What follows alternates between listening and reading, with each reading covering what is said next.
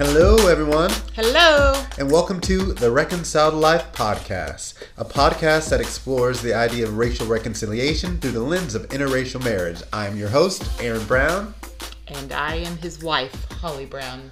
and the other host of this show. She's trying to change the script this far into season one. We need to be flexible. sure. Anyway, you're All business today. Okay, we're jumping into it.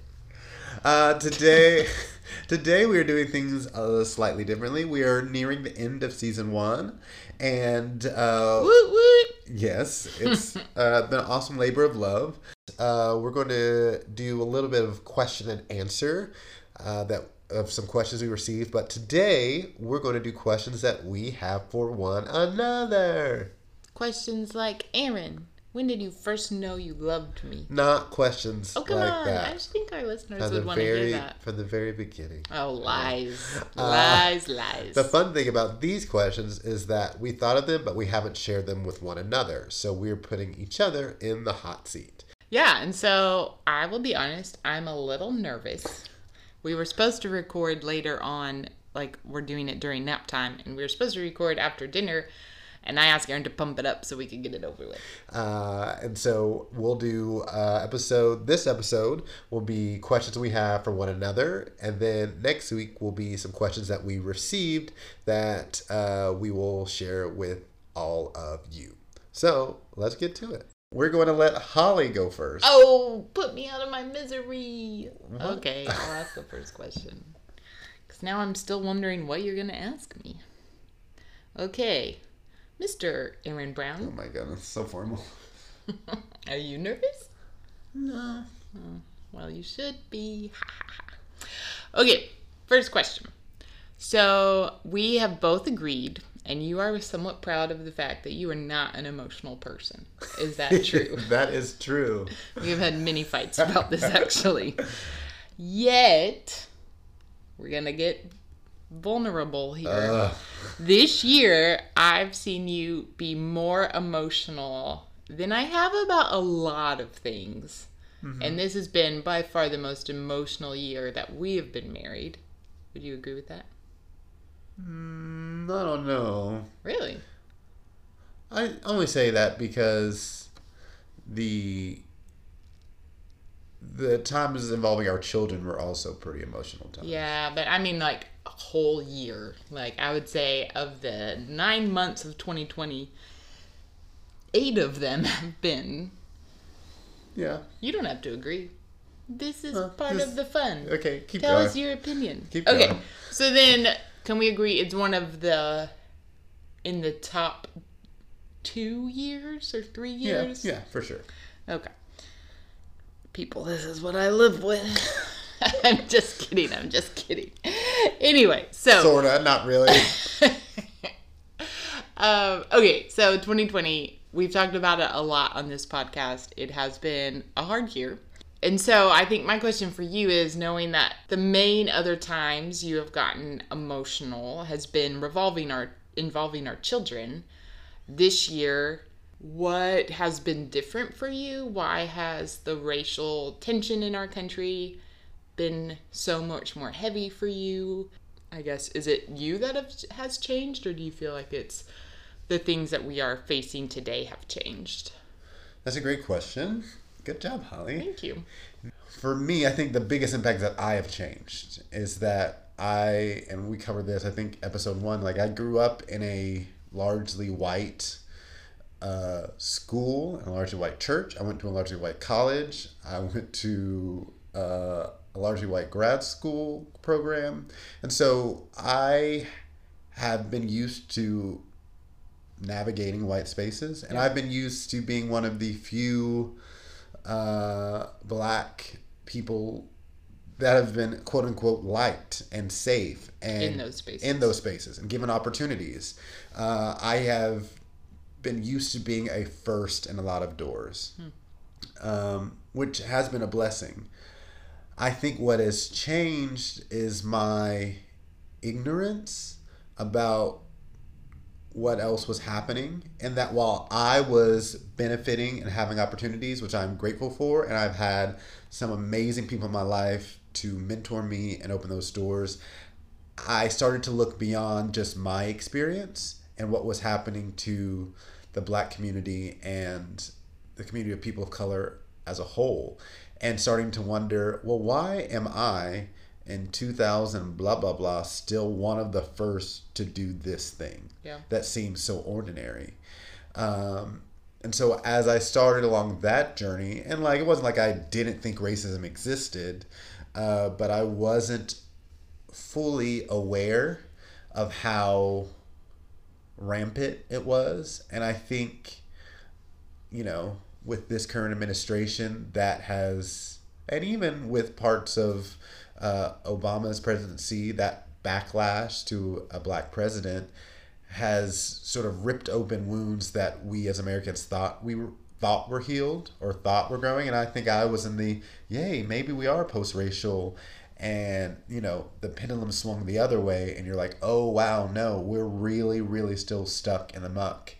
And so for me 2020 has just been a constant wrestling with the opportunities and privileges i had uh, and the awareness that that was a special circumstance that that wasn't the given and that wasn't what everybody got that i had been blessed and I had gotten some special things, but that that other people around me weren't getting and wouldn't get. And looking beyond the privilege I had had in churches and schools to go, but why is it just for me?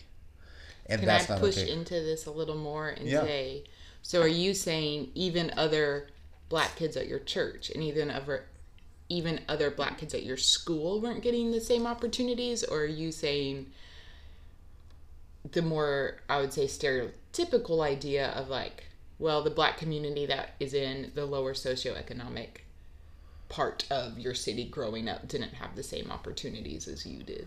I think it's all in different in different ways. Also, um, because I think so often when we start talking about race and things, and I know for Christian ideals and, and groups, we don't like to say things are on a spectrum, but this is one of the things that's on a spectrum that. Uh, you know, some place, some spaces you get more privileges here, some get it here, some it's about socioeconomic, some it's about your parents are divorced, some it's about whatever, whatever, financial, all along religion. religion all on that gamut and so um, yes it wasn't like i was i don't know looking back on it i do feel like there were times where i think people thought wow he's like a unicorn he's black so we get our diversity points he's working really hard and he's smart his parents are um, re- are married still, but they go to church. Like it was checking all the boxes. The only thing that made me different is that I was black. I think I learned just a lot to not worry about my blackness, to ignore it as not part of who I am. And I maybe that's a better way to say it, is that now I am fully aware of it, the positive and the negative sides of it, and trying to be unashamed of that in a world that wants me to be ashamed of my blackness. Hmm. I don't know if that really answers your question because it's hard to retroactively look back at your life and go, oh, this was because of this. Because I truly believe that all those circumstances made me who I am and Yeah. has led me to marry you and have our kids and be where I am. And I'm grateful for all of that. But I just also know now that the world doesn't all view me in the same way that my white mentors and friends did. Uh, and that's hard. And maybe that's what I was trying to get at. Like, for people listening to understand, if you agree with this, that you can be at the same church and one black kid, like yourself, for example, hit all those boxes. And so, not just, I mean, it can be school. Maybe it's Yeah. because you were in an AP class, but it's Yeah. because one teacher noticed you, but there might be another black kid who was just as hardworking, who hit most of the boxes, but maybe had a few different, and that world could look different Yeah. for them. And so it really potentially does come down to I feel like for for youth, black youth, really needing to either line up those boxes or someone take special note so you're not grouped in with the stereotype. Would you agree with that? I mean, from being an educator, every student has to be seen as who they are individually. And I know from also being a teacher that is difficult when you have masses Yeah. of students that are coming through your doors. But I wouldn't have, I don't, some of my educational journey is different because in third grade, Miss Camp talked to my mom and it's like, I think he needs to be in a gifted class. And pretty soon we're going to do um, a podcast about understanding, looking into how systems have perpetuated racism in our country and talking one of those will be education Yeah. and the idea that for most black students if they don't have a black teacher they often get overlooked for opportunities like that Yeah. um, and I was blessed to have Miss Camp, who was a white teacher, who I adored, and she saw something in me. Now, was I a different student in third grade than I was in second grade or first grade? I don't know. Um, I don't necessarily think I was. Um, but she is the one that sort of put me in that place and allowed sort of the AP sort of route to be part of my educational journey. I think it's just important to be seen as who you are. Um, and that's not unique to people of color. Yeah, Uh, But it is enhanced because they are often invisible or seen as a group rather than an individual. That's good. So, um, that actually goes along with my next question. Whoa, whoa, you. whoa. I thought it was one question. No, it's two. Whatever. Okay. We agreed on two. Hmm. Anyway, um, so you've just talked about this, um, and I think a lot of our listeners know by now, but we both have worked with students for many, many years. We both have worked with high school students and college students. Um, you were a high school teacher before grad school, and then grad school you taught college students, and now you are a professor at a state school. So a lot of our world has revolved around trying to help impact the next generation. Um, but I'd say we both, through the years, and especially recently, have noticed more and more that students of color typically respond really well and are typically pretty excited to find out that you're in their corner um, or to have you in their classroom. How has receiving their excitement and I think even as you were just saying, you've kind of looked back on your own journey and seen you were actually in majority white spaces um, as a student of color. So, what has this awareness brought to you now that you are also a professor? That there aren't very many quote yous in the education system. Um, how has that impact of seeing students respond so well to you and be excited about you in their corner? How has that impacted you? I work with students doing art, doing theater or musical theater.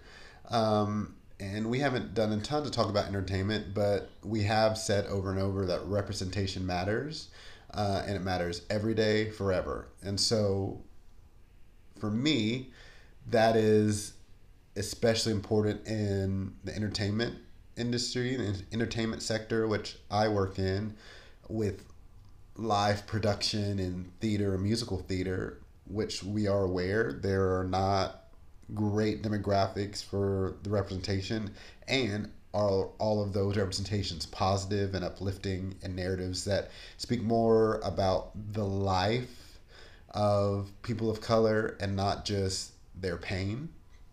And so I think it's important. One, there was a while back where there was a meme going around like, when was the first time you had a black teacher? I was just thinking about that. uh, or if you you know or expand that to a teacher of color and i was like um high school junior year of high school Wow. i think So 11 years of education. yeah like yeah and then you do that to you think about that okay in college how many how many of your professors were of color and that might expand but in my major field of musical theater at my undergrad none Wow. like none where I was. Now, of course, that's different. You go to a historically black college or university, right. that's going to look very different, but I wasn't there. Um, and so, even in my program, my grad program, for that faculty, none. And where I am currently, I am still the first professor of color. Okay, so I just want to hit pause to let it sink in for me. So, in growing up years from kindergarten through 12th grade, your first black teacher was a junior when you were a junior in high school? Maybe a senior, because it might have been economics. So that you only had one? That I can remember, yeah. I believe one. Okay, so in 12 years of school, and then in high school, obviously a lot of different teachers because you're rotating classes. Yeah. One. And then in college, none in your major. And then in grad school, none in your major. And now you are the only faculty member of color at the institution you're at now in your department. In my department.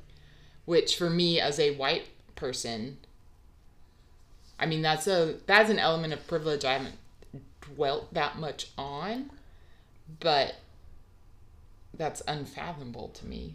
And and that's compounded, I think, for the arts, and that you are using your body and your voice, uh, your mind to tell stories. And so, if you are constantly mm. surrounded by people who don't have any reference to your background or or how That's your personal point. experience reflects, you know, why you perform a certain way, why you sing a certain way, why you dance a certain way, uh, you feel like you're wrong. Yeah. Uh, and we're getting taught a lot about a whole, you know, slew of European ideals and things without an idea that our art has been informed by more than just the West and that we have African influence and Asian influence and lots of things that enhance our art and what we consume. Uh, but if there are no faculty members there to to give voice to that, now don't get me wrong, there are a lot of really well versed uh, white professors that that do speak into that. Yeah. But they are still speaking from a knowledge from knowledge, not experience. Mm. And so I can say I, from the conversations I've had with several students, they are just happy that there's somebody that understands what it's like to not be in the majority. And for somebody that also studied musical theater and went through the arts and doing plays and musicals, that understands that it is trippy to try to place yourself in Iowa when you're doing the Music Man, or in yeah. Oklahoma when you know you're like, I'm glad that I got this role, but like historically I wouldn't be here. And yeah. so am I ignoring myself? I ignoring who I am as a black man or black woman to play this part and there's a role there's a time for color conscious guys casting there's a time where it doesn't matter the race of the, of of that of the actor playing a role but in times like today where race is so important and part of everything we do it's it's difficult to say as a performer especially a young performer coming to their identity how do i ignore all of who i am to put myself in this world and play and say these words that weren't written for me at mm. all that were never really conceived for me to play now we are glad that art evolves like we do but it's nice to have a professor there that understands that and can sort of help walk you through that other than a professor that's going to look at you and say i don't understand. Yeah. Why is it so hard? Um, so yeah i think it's important that you have people all around you uh, that represent different walks of life to enhance our understanding of the world. That's not a checklist. I think some people feel like it's just a checklist for you know quote unquote affirmative action but it is literally to make things better. It is literally to give a voice to things that you can't think about or won't think about because you never experience uh, which is why it's also important to have people with disabilities around yeah. because it's like oh wow i didn't think that this there's no accessibility here that this is telling people with disabilities that they're not welcome here. Yeah. Uh, in a large array a large array of things like that. So representation matters all the time, every day, forever. What would you say to a white college student who's in a major who also doesn't have any faculty members of color to enhance their learning?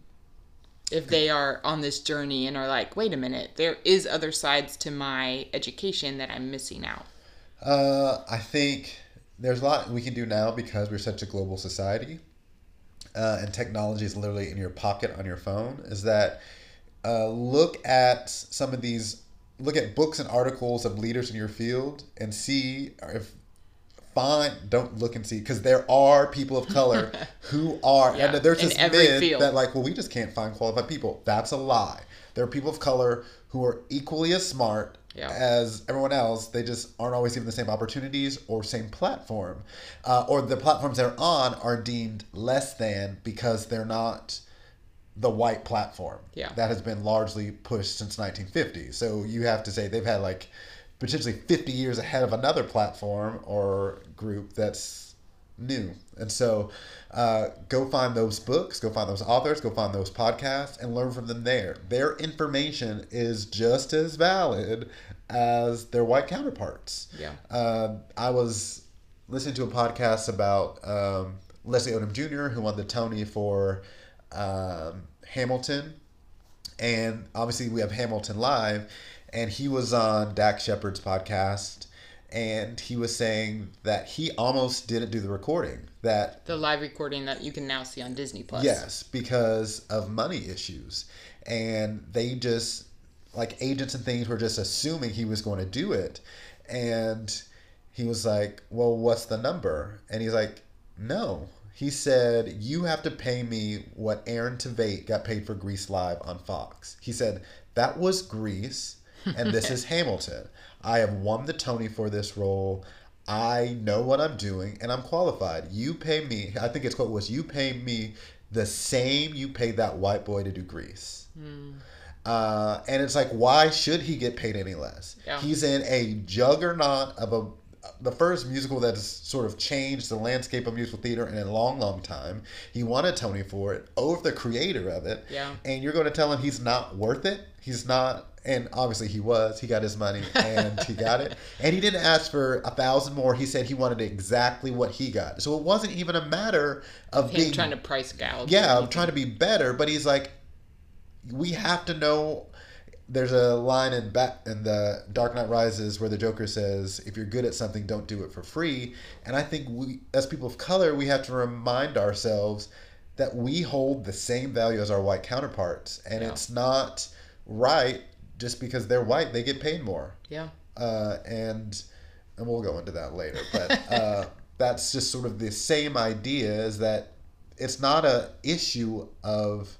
I think the myth is that we're not as smart and not as good and just not equal to, but that's a lie. It's not even a myth; it's a lie. Yeah. And so we have to counteract that by standing up and saying, no. And if you are in a position of privilege, like Leslie Odom Jr. was at that time, he said you also have to be prepared when you make that stand that sometimes they won't do it. Uh, and they will just like, no, we don't want to do it. Uh, it obviously worked out for him, uh, but sometimes it won't. And what do you say to the black student who was you in college or something like that? How do you find those mentors that look like you and can understand you when there may not be any obviously in front of you? That's tricky because I didn't really have them uh, when I was an undergrad. Uh, I found mentors that were white and they offered valuable insight into the profession, but they couldn't speak into my spirit in the same way that mentors of color have in the past. Um, and I honestly don't have the answer for that one because you're so locked into where you are now. Yeah. Because mentorship for me is such a hands-on, like you need to be around them often and be able to speak into what's going on. So sometimes you get to work with people other places in the summer. You keep those relationships alive. Since then, I've had been able to work with other uh, artists of color that I'm like, oh yes, please tell me more. Yes, please answer this email, and they have been incredibly supportive and pointing me directions I should go.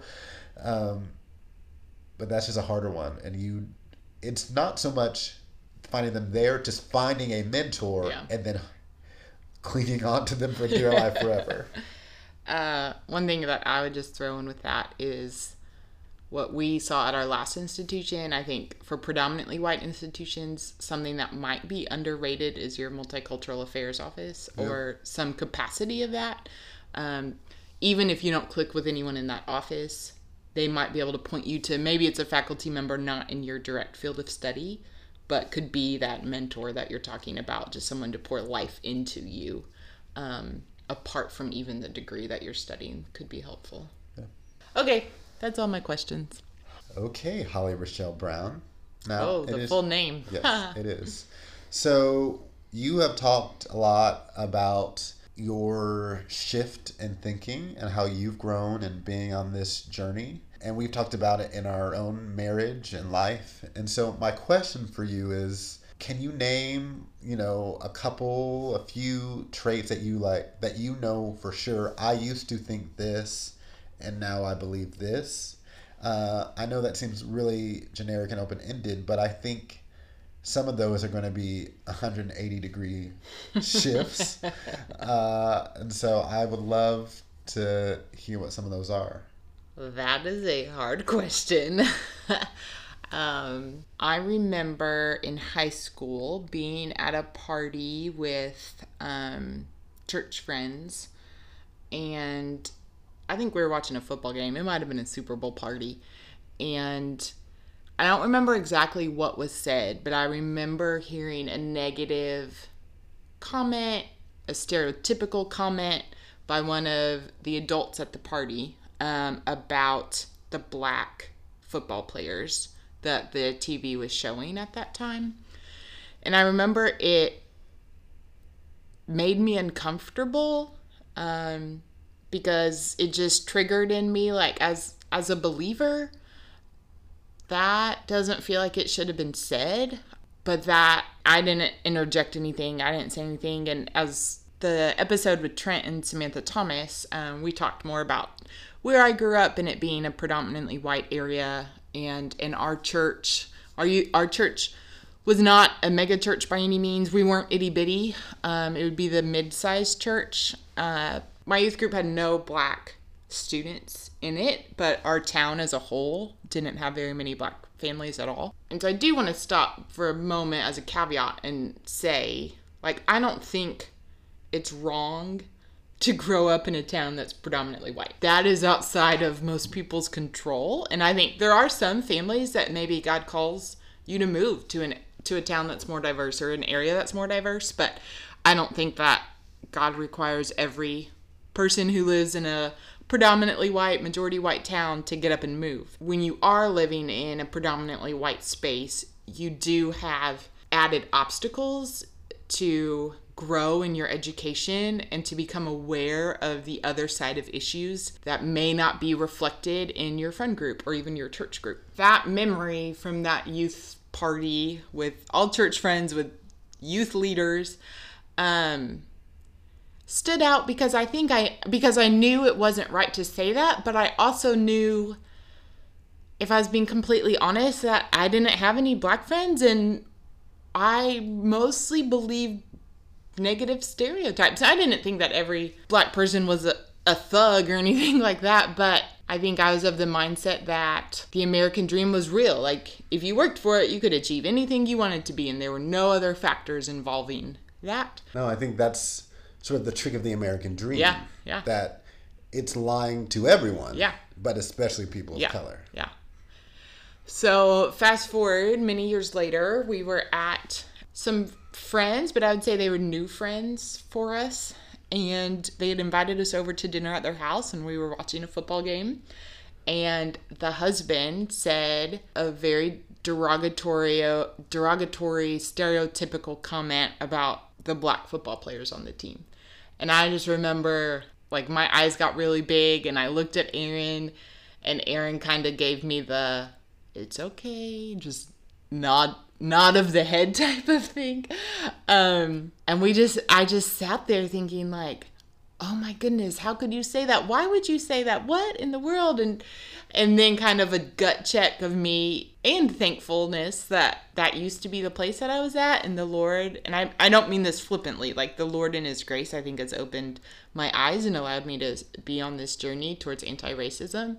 Um So that's a really long story to start the answer to the question, but um, I think that is one one of those things that growing up and in high school and sadly probably even in college i didn't challenge what was presented to me. I remember in college um, thinking i don't unfortunately remember which incident it was but i had seen a story where a, a black person had been taken into custody and I, I remember thinking like why don't they just do what the cops say like it seems it's that simple like well they're going to get into more trouble if they don't just obey the cops. And so that's another case where I no longer believe it is that simple that now I understand there's there's racism and there's bias in the hearts of individual police officers and there's also obstacles set in place in the justice system to prevent the benefit of the doubt being given to black individuals like it is white individuals. I think for me, relationships matter. And for me, it was engaging in real people and hearing their stories and checking myself when I started to explain it away or dismiss it or think, oh, they're exaggerating it. Like that didn't actually happen. It's sad because I'm in an interracial marriage and but that did not come naturally. And it wasn't until I started getting close with some students and seeing the just complete difference in treatment um, of my student leaders that I was working with, if they were black versus if they were white. Can I pause and ask you a question? Yeah. I'm gonna I'm gonna steer the question to okay. something else. This is still part of the same question. This is my second question. Okay. Okay. Uh, because I don't know if I had thought about it, but listening to you answer that, would you say that you don't really think you really started to dig deep into this journey until I started grad school? Yeah. So what do you think? I don't know if I've asked this, Mike. What did you think for those first two years of marriage?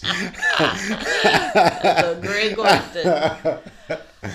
Um, I think so. The chunk that I left out, which is probably pertinent, um, I leave it out because it it's cliche. And now that I've been on this journey, I know it's like the number one thing you don't say.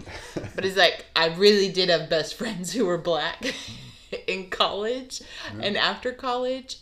Um, and it wasn't honestly i remember conversation less than one hand the conversations we had about race but it was just being in friendship with them and seeing like um, they were some of the strongest character people in my circle they had fierce walks with the lord they and I don't think it was anything consciously, but I just think through getting to know them, because they truly were the first people of color that I'd been friends with. It wasn't until I was in college, and so I think it it was the first step in recognizing oh relationships really do change people for the better because I think they can change. They don't change stereotypes, but they can eradicate stereotypes even without the conversation. I think it's even better when there are conversations. Um, but so all through college and then even after college um, the a couple of the jobs i worked i became good friends with different people of color and so i think that was a process for me of realizing there was some cognitive recognition of like oh i had had some pretty negative or believed not even willfully so to speak but subconsciously like these biases that were presented to me and so i think by the time we got I moved to Houston and met you, I would say I wasn't at the place that I was growing mm. up. Um, that I recognized, like with every race, there are going to be people of upright character and people of bad character. Um, and so I think I'd moved past that, but I, I would say I didn't dig into actually understanding the subtleties of racism that we have in our country today, the day to day oppression that comes. Is not the overt racism, that's not the name calling, but uh, being overlooked by your professor, not you specifically, but um, like the students I was engaging with, finding out like the jokes professors would make in class about slavery or about race or cultures, um, the the way that parents treated my student leaders of color and the names that they were called versus my white student leaders, which is also something I'm not proud of because I've worked with students before uh, working at that college. But I would say it wasn't until you were in grad school that my eyes were open to the severity of problems that people of color face day in and day out, and that it's not a once in a blue moon type of issue. You probably could tell if you listened to episode seven, our Words Matter podcast, but another issue that I've become um, very passionate about is being pro life. The phrase that's become popular is being pro life from womb to tomb. Um, and not by any means am I saying that people who fight for the rights of the unborn are not pro life, uh, womb to tomb, but I think the phrase womb to tomb brings an awareness, just like the phrase Black Lives Matter, that maybe there hasn't been awareness given to this area before. And so I used to be a single issue voter. Abortion was the only issue that mattered to me on the ballot. Um, and now I no longer believe that, which I won't rehash everything I said in episode seven, but the short version being um, if I believe that life in the womb is precious, then I also believe that life outside of the womb is precious. And so the men and women and boys and girls of color who have been killed due to racism, due to bias in the justice system, due to racism in a police officer's heart, whatever it might be, I believe those lives are equally valuable and deserve to be fought for as much as the unborn life does. Um, and so I now see being pro life for me personally as something much bigger. Obviously, um, I believe that life begins in the womb. Um, that's a non negotiable for me. But I can no longer ignore the injustice and the murders of people of color in our country that are completely that are just as unjust as the abortion. And that is also something that I would say has been within the last two or three years, even that I've gone on this journey of seeing my family in the news, seeing the faces of people I love in the news, putting myself in the shoes of the mothers who have lost their sons or their daughters, and recognizing there has to be warriors fighting for them as well. There has to be the people of God begging for mercy and for justice and for righteousness to be done to save the innocent after they are born as well. And so that has become I would say that's one of the bigger journeys that I've been on of of no longer being a single issue voter, but recognizing for me there's a lot more to the conversation of lives at stake than only in the in the womb. You are a mother of two kids, uh, a black beautiful little girl and a precocious biracial little boy. Was also beautiful. Yeah, yeah. The uh, but we've been having fights with our son recently. Yes, yes. You you've talked a lot over these episodes about your sort of fears and things like that from the outside world, but do you have any sort of fears or worries, logical or illogical, about feeling othered within our family because you know your ex- I'm white. Yeah, that you your experience in life will not be what the other three members of your family will be. Uh, and even that idea, as we talked about with the Callahans, I believe it was that your privilege doesn't extend to us. It does not raise our status as a family. You have to come down to our lack of privilege if you're with us. Yeah. Uh, you know, um, thoughts on any of that? uh, yeah. So I have thought about that a lot. Um, when so for those of you who are unaware, we've adopted our oldest, our daughter Eliza, um, who's African American. And when we were going through the adoption process, and then after we got matched, and soon after we had Eliza, I listened to Jamie Ivey's podcast, The Happy Hour. Shout out to her podcast quite a bit. And one of the things that I loved about that podcast was she is a white mom of four kids, three of whom are adopted. And those three who she's adopted, um, she and her husband, are black. And so she spoke a lot about, and not even an entire podcast dedicated to it, but a few minutes here and there about kind of wrestling through this identity of being a white mom to kids of color and insecurities that come with that and having to grow into this place of confidence and trust and understanding that in her words i'm their mom but also being able to recognize and they have another mom. Um, and that that not be a competition or a, a measure of insecurity but more of just the fact of the duality that her children have. And so i will forever be grateful for her words. Um, that helped me a lot when i first became a mom of because it, it's true like as a white woman there was pressure I put on myself to want to be the perfect, the best mom that I could be to my black daughter and now my biracial son, knowing that there will be areas that I'm not able to connect with them on. Um, and I think that I am in a better place about now, but it is still honestly something that I fear and I struggle with of knowing that one day our kids will come home and they will have had a racial slur used against them, and I will be helpless to fully empathize or comfort. But on the flip side of that, I'm so thankful that Aaron, I mean, I hate that he'll be able to empathize, but I'm so thankful that he is my partner in that sense um, because I know he will be able to as he, as he said before, like there's a difference between the head knowledge and the heart. And my mom's heart, I know, will be breaking, but just my uh, the humanity of experience, I won't be able to relate to in that sense. Um, and so, yeah, I have I definitely struggle with the fear of that at some point being a turnoff to our kids. That at some point it could get to the point where they say, "Well, you're white, you don't understand."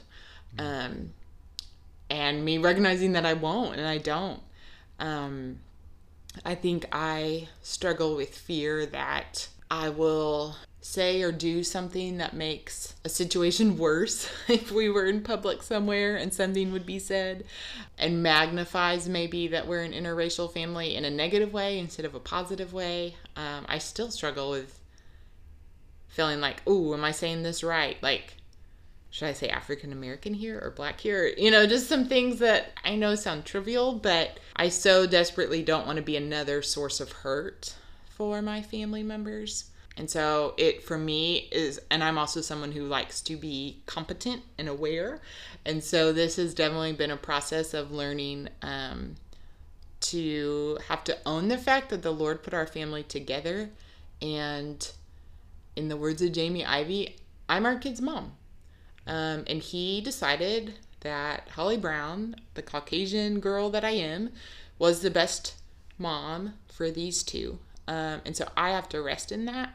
And I have to allow myself the freedom to ask questions, to say the wrong thing, because every parent says the wrong thing. I have memories of my parents saying the wrong thing. And and instead of me getting so flustered that it might tear our family apart because it's about race, maybe instead I need to recognize that's going to be one of our regular conversations. We are going to get looked at in the store. We are going to get questions, we're going to get rude remarks, and that is going to be a norm for our family. And so Well, we hope I mean, yeah. declines. We, we do, that, we yeah, do. For us and our family, I think conversations about race will be and can be and should be a normal thing. Um, and it should be for all families. It should be for all families, yes. So I think like giving myself the freedom to be like, I'm gonna say things that might hurt feelings, but I would no matter who my kids were, because I'm human and I'm fallible. I have never felt othered by my husband and I'm not just saying that because he's sitting here, um, or his family. They have been incredibly loving and has just have brought me in as one of their own. I recently talked with a friend, and I was just telling her that sometimes it is hard to be the white wife, not not because of my marriage or my kids, but because I can't fully empathize and I never want that to become a hurdle or an obstacle. And she said, "But you you are a black family." And Aaron, to your question of or to your point that my privilege declines when I am with my family, with you guys. Um, to me, I would say I don't see it as a decline in privilege. I would see it as a positive thing. And we are seen as a unit, a black family unit. Um, I take that as an honor. And that freed up some of that tension for me to be able to kind of own more of those feelings of fear that, yeah, one day, because our son is really, really big and he's on trajectory to be a really big guy, um, that, that scared me. Another encouragement to you is, as you said, the God the God, as you said, that God has purposed you to be their parents for a reason. Uh, I think the same is for them to be our kids. Is that it's not all selfish gain. It's that the goal is that all of that will point us more towards Him, and so yeah. we learn, you know, more about faith and about trust, um, and understanding about empathy and love and understanding and compassion from the journey we've had with our kids and knowing yeah. what you know other kids of color have gone through and you've worked with that we can even see God's hand and you having those specific students of color to prepare you to be a parent to students yeah. of color because we knew those yeah. college students before we had any kids uh, and so that and we both know that they have informed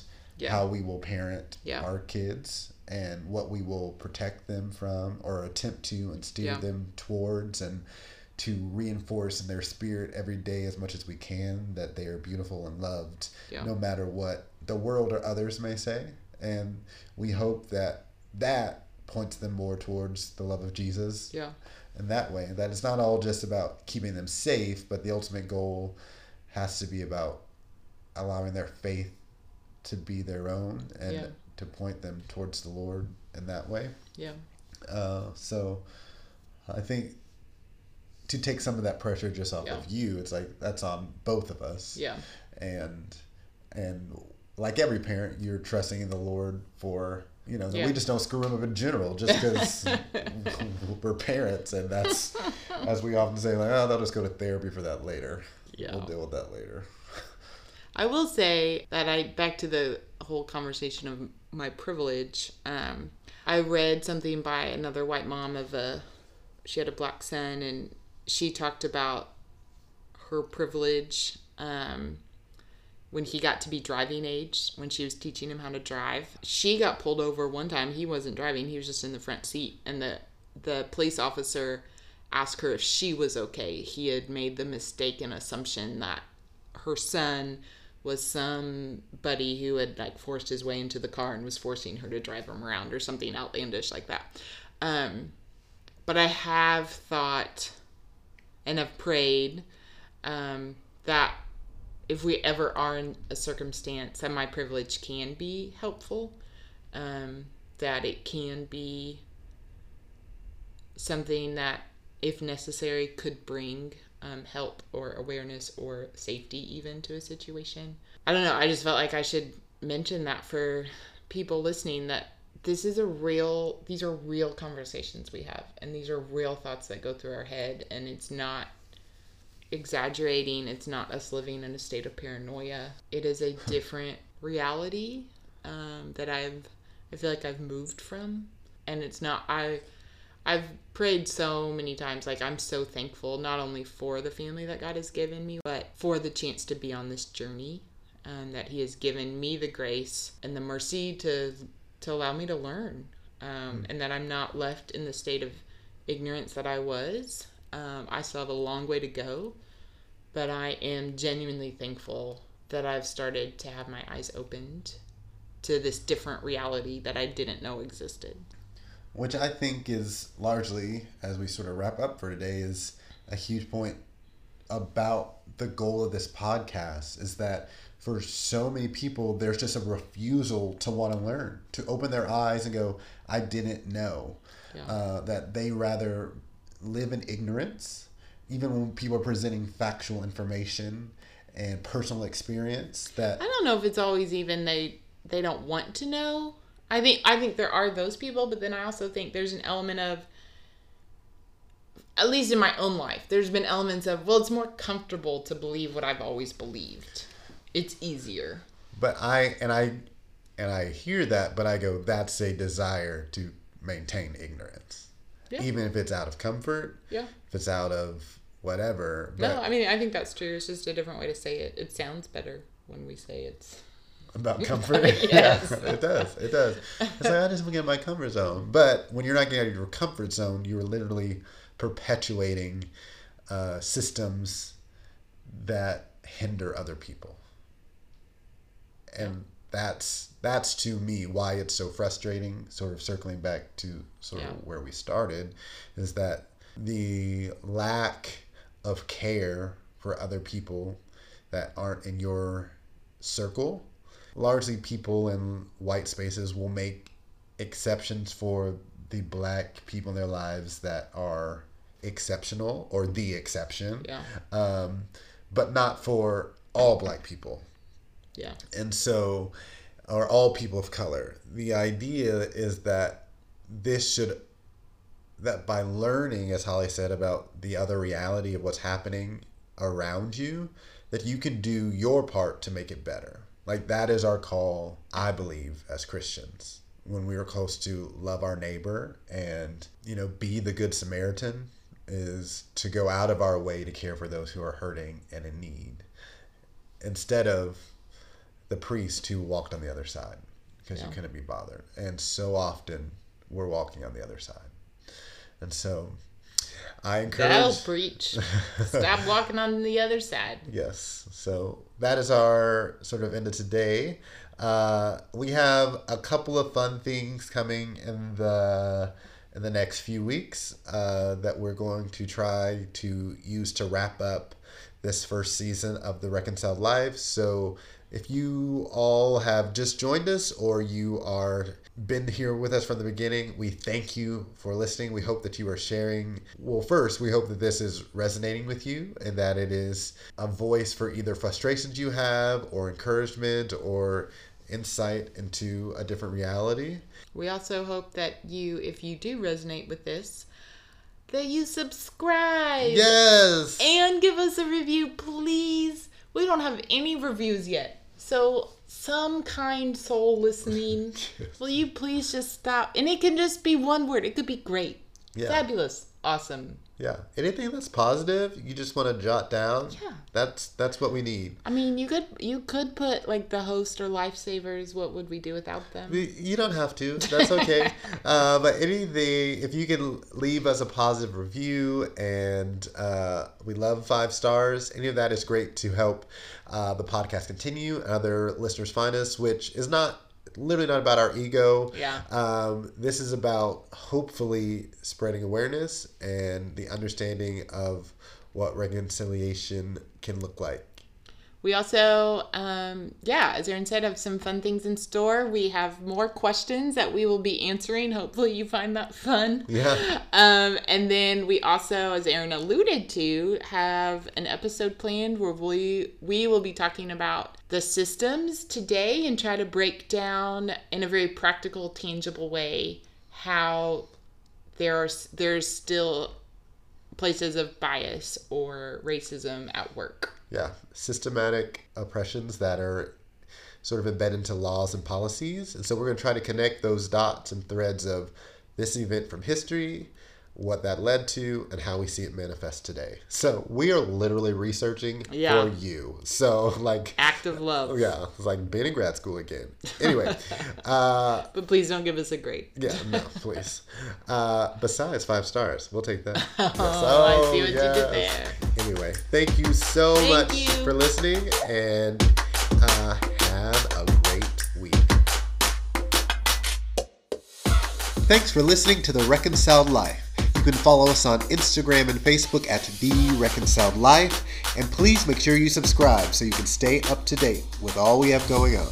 And remember, today is a great day to be a little better and do a little more.